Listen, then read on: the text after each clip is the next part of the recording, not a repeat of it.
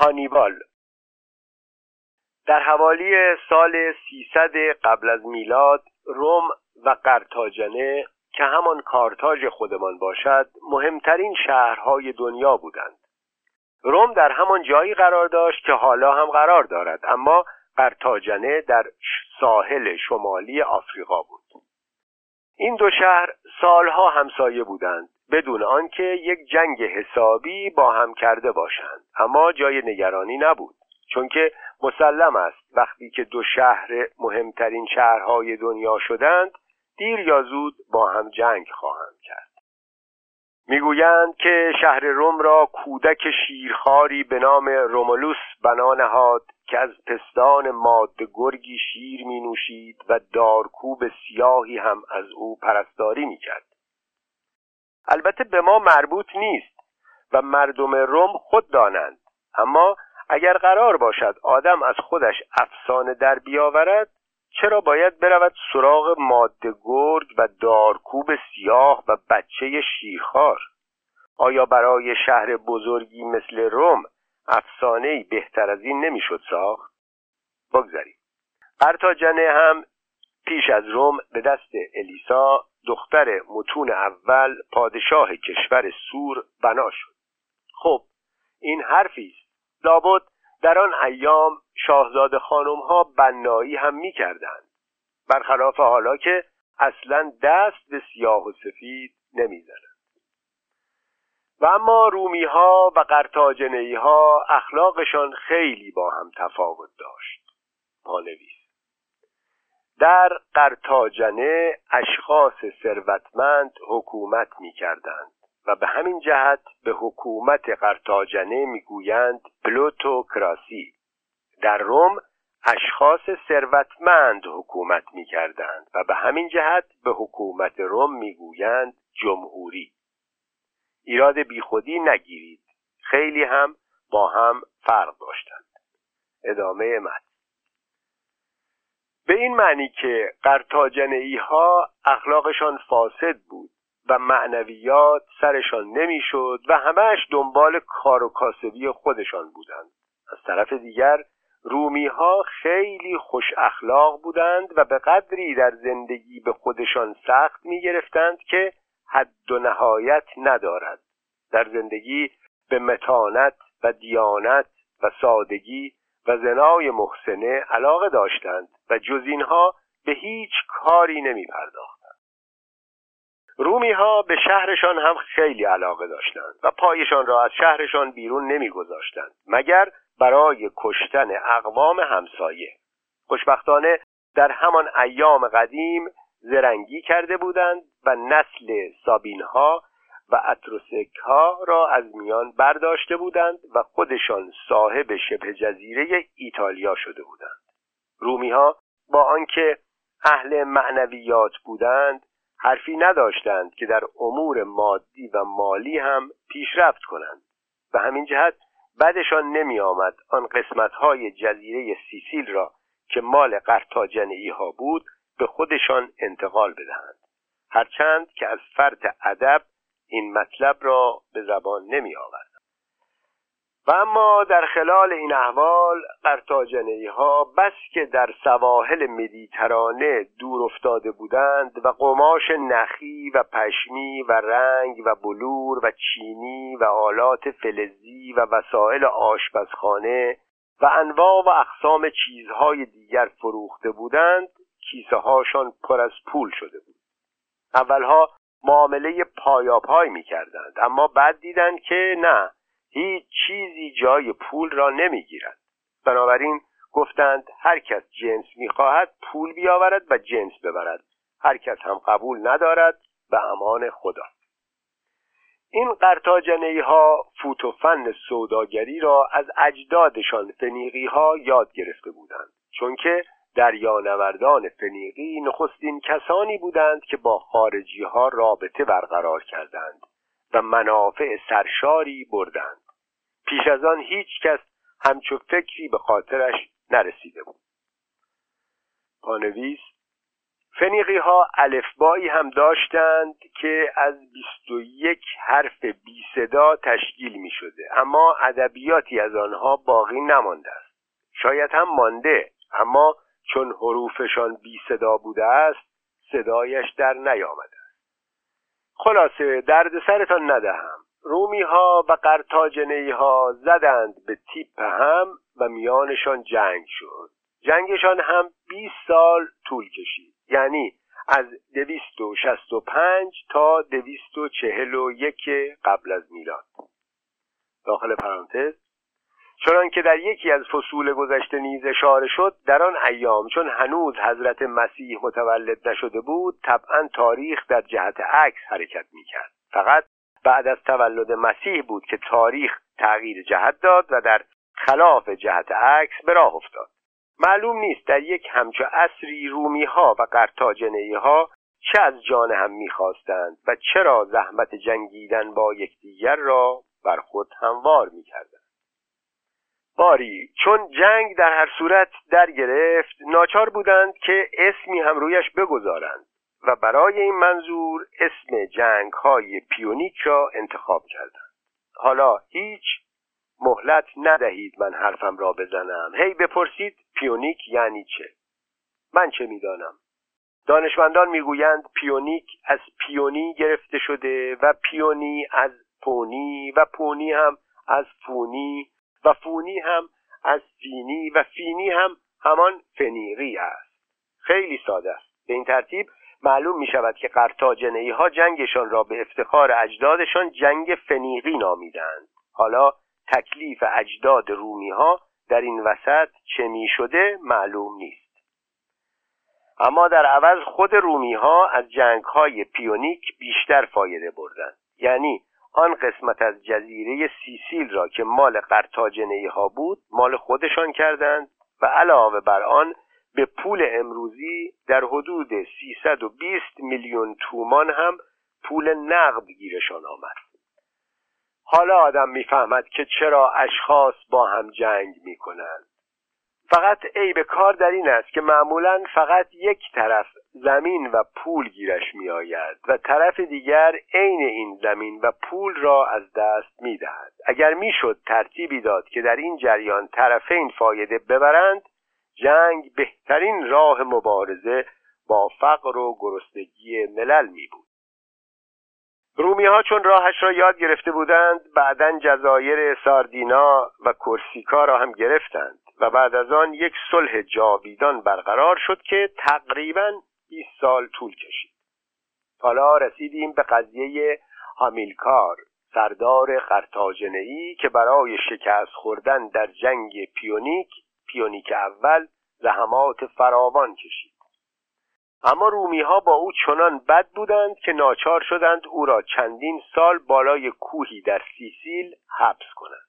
در نتیجه هامیلکار که با رومی ها بد بود بدتر شد. به طوری که پس از بازگشت به قرتاجنه شبها افراد خانوادهش را جمع می کرد و دور هم می نشستند و نسبت به رومی ها اظهار تنفر می کردند و اظهار تنفرشان به قدری شدید بود که نزدیک بود از عصبانیت بترکند.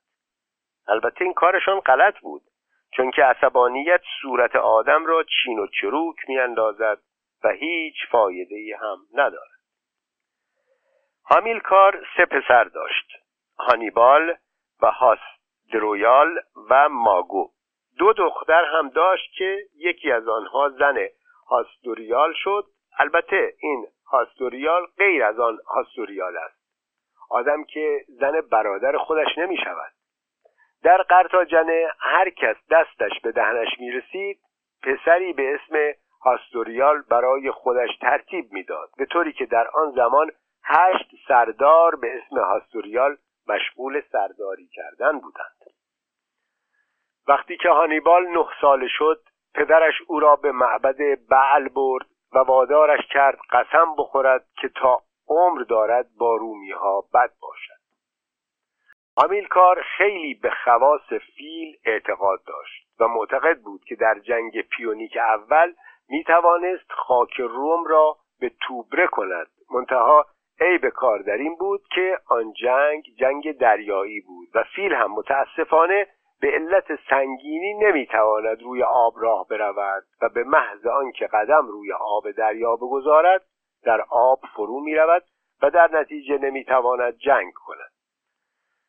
تازه در جنگ های زمینی هم رومی ها چنان که باید و شاید از دیدن فیل زهر ترک نمی شدند چون که قبلا در جنگ با پیرهوس به سال 275 قبل از میلاد فیل دیده بودند و ترسشان ریخته بود. و قبل از آن هم یعنی در زمان اسکندر پوروس بر ضد رومی ها فیل به کار برده بود و فیلها بدتر سربازهای خودش را زیر گرفته بودند و باعث شکست او شده بودند. بنابراین اگر از حوادث تاریخی اصولا درس عبرتی بتوان گرفت یکی از اولین درس ها این است که فیل به درد جنگ نمی‌خورد. شما از من نپرسید که درس به این آسانی را چرا هامیلکار یاد نگرفته بود؟ من چه می‌دانم؟ لابد اصلا بچه درسخانی نبوده است. در نتیجه فیلهای او که قرار بود رومی ها را زیر بگیرند موقع جنگ حواسشان پرت می‌شد و برمیگشتند سربازهای خودی را له می‌کردند. چون فیل حواس درستی که ندارد البته از نقص تربیت هم هست. یعنی اگر فیلها را خوب تربیت کرده بودند در لحظات حساس تسلط خود را بر اعصابشان حفظ می کردند و این افتضاح بار نمی آمد. باری هامیلکار به اسپانیا رفت و در سال 228 قبل از میلاد وقتی که با چندین فیل داشت از رودخانه عبور می کرد غرق شد و بالاخره جانش را روی فیل گذاشت هاستوریال هم که به جای او نشست چند سال بعد کشته شد و نوبت به هانیبال رسید که در این موقع 26 سال داشت و همه هنرهای پدرش را به ارث برده بود از جمله اعتقاد به فیل را. هانیبال فورا روانه اسپانیا شد.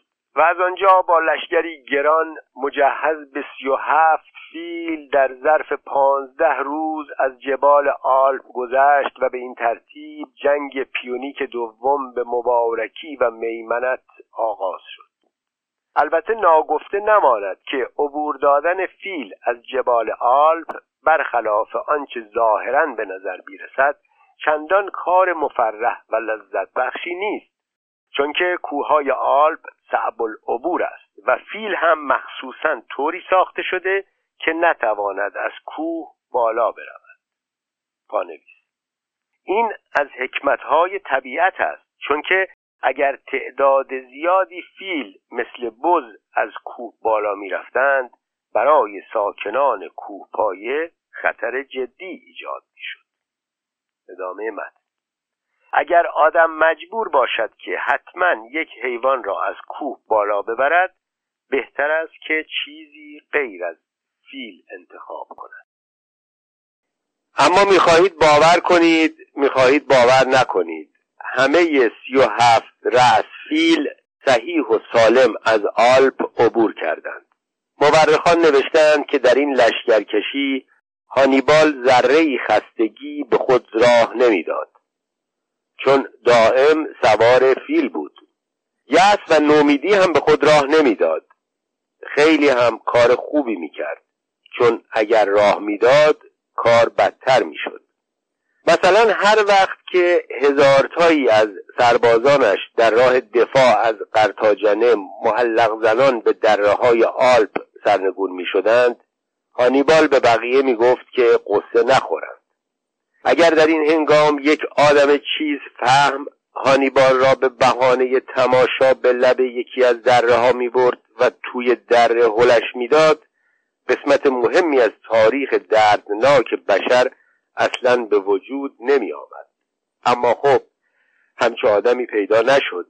ملاحظه می کنید که نقش شخصیت در تاریخ چقدر اهمیت دارد؟ پولیوس مورخ می‌گوید که هانیبال در ایتالیا با دست خودش عدد سی و هفت یعنی عدد فیلها را روی ورقه از مفرق حک کرد. پولیوس می‌گوید با چشمهای خودش این را دیده است. با وجود این یکی از مورخان جدید می‌گوید که فیلهای هانیبال چهل تا بودند. لابد به علت علاقه ای که مردم معمولا به عدد مک یا روند دارند. ولی باید دانست که فیل آنقدرها به عدد مک ربطی ندارد. به این معنی که آدم ممکن است یک فیل داشته باشد ممکن است سه فیل داشته باشد یا حتی ممکن است سیزده فیل داشته باشد که ناجورتر از آن عددی پیدا نمی شود. حتمی نیست که آدم ده یا بیست یا چهل فیل داشته باشد. بنابراین مورخ مزبور چرت می‌گوید. هانیبال امیدوار بود که وقتی به ایتالیا رسید برادرش هاستورووال فیلهایی را که او جا گذاشته بود قطار کند و برایش بفرستد اما رومی ها نگذاشتند. پانویس برای کلمه آستروبال حق با شماست. آنکه به جای هامیرکار نشست و کشته شد هاستروبال برادر هامیلکار بود. نه پسرش. گفتم که در آن موقع هاستروبال زیاد شده بود. ادامه متن. در نتیجه هانیبال دچار کمبود فیل شد و در مدت پانزده سالی که در ایتالیا بود مدام از کمبود فیل رنج می بود. از آن سی و هفت فیل اصلی هم بیشترشان سرما خوردند و مردند یا اینکه مافنگی شدند و خرج نگاهداریشان روی دست هانیبال ماند. به این جهت هانیبال مرتب به قرتاجنه پیغام میفرستاد که فیل فرستید نگرانم. تا آنکه قرتاجنه ها آخرش عصبانی شدند و جواب دادند بابا مگر ما کارخانه فیل سازی داریم؟ وانگهی اصلا هیچ معلوم هست آن فیل های قبلی را چه کار کرده ای؟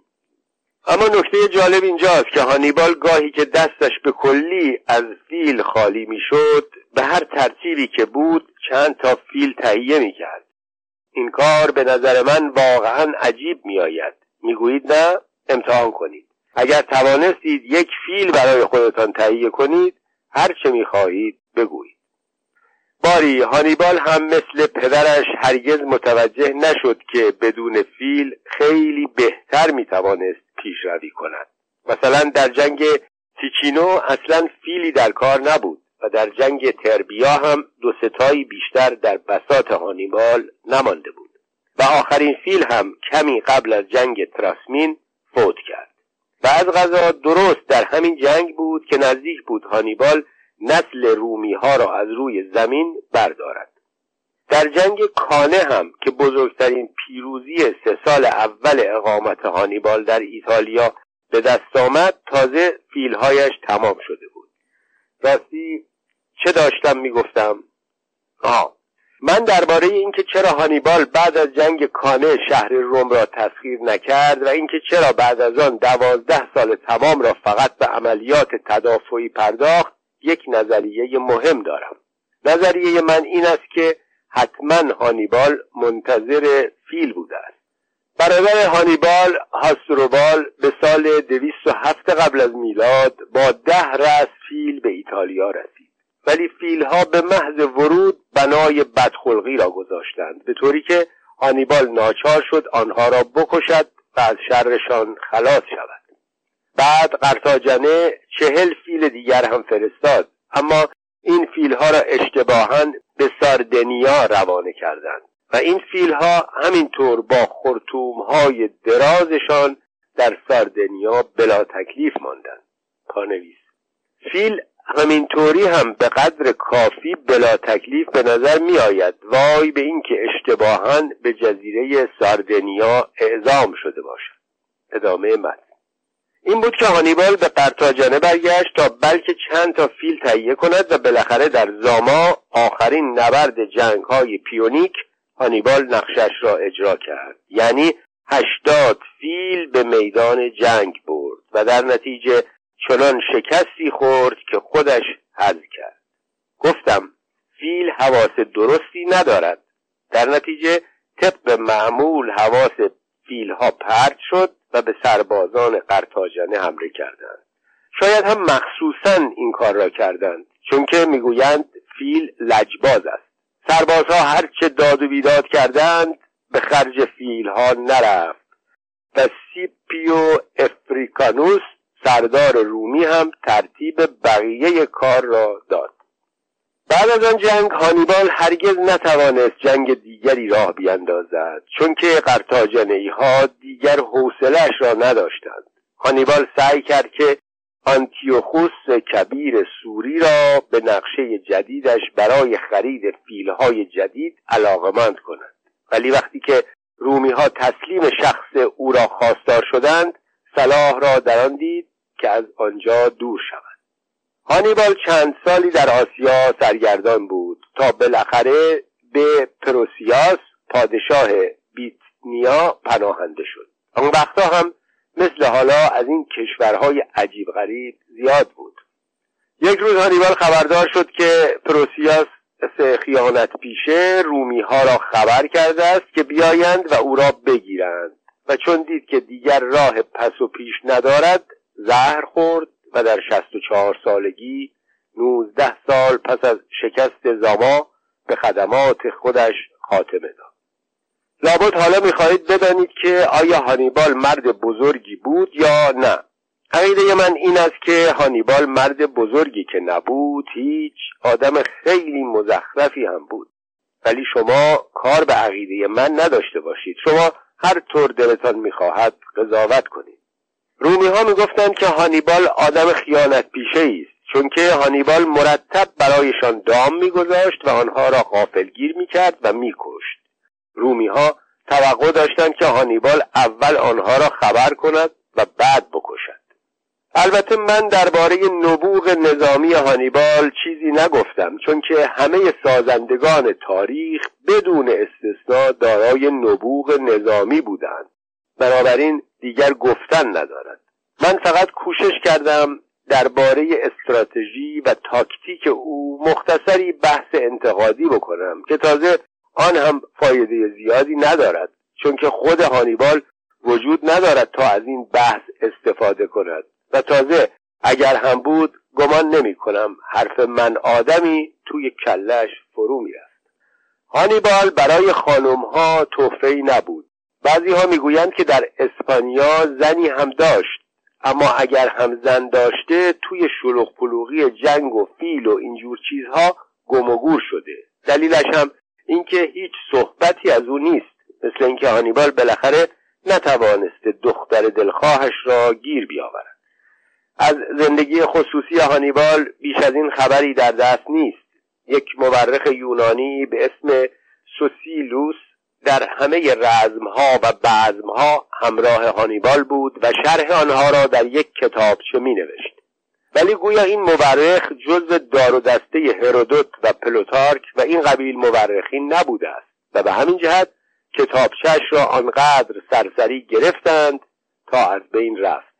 یا شاید هم مخصوصا آن را از بین برده باشند به خصوص که پولیپوس می‌گوید که این کتابچه چیزی جز یک سلسله اطلاعات پیش پا افتاده درباره واقعیات زندگی و جنگ روزمره نبود و ذره تخیل در آن به کار نرفته بود و ارزش تاریخی نداشت. در هر حال برای ما همینقدر کافی است که می‌دانیم هانیبال از روزی که پدرش قسمش داد تا روزی که مرد با رومی ها مخالف بود.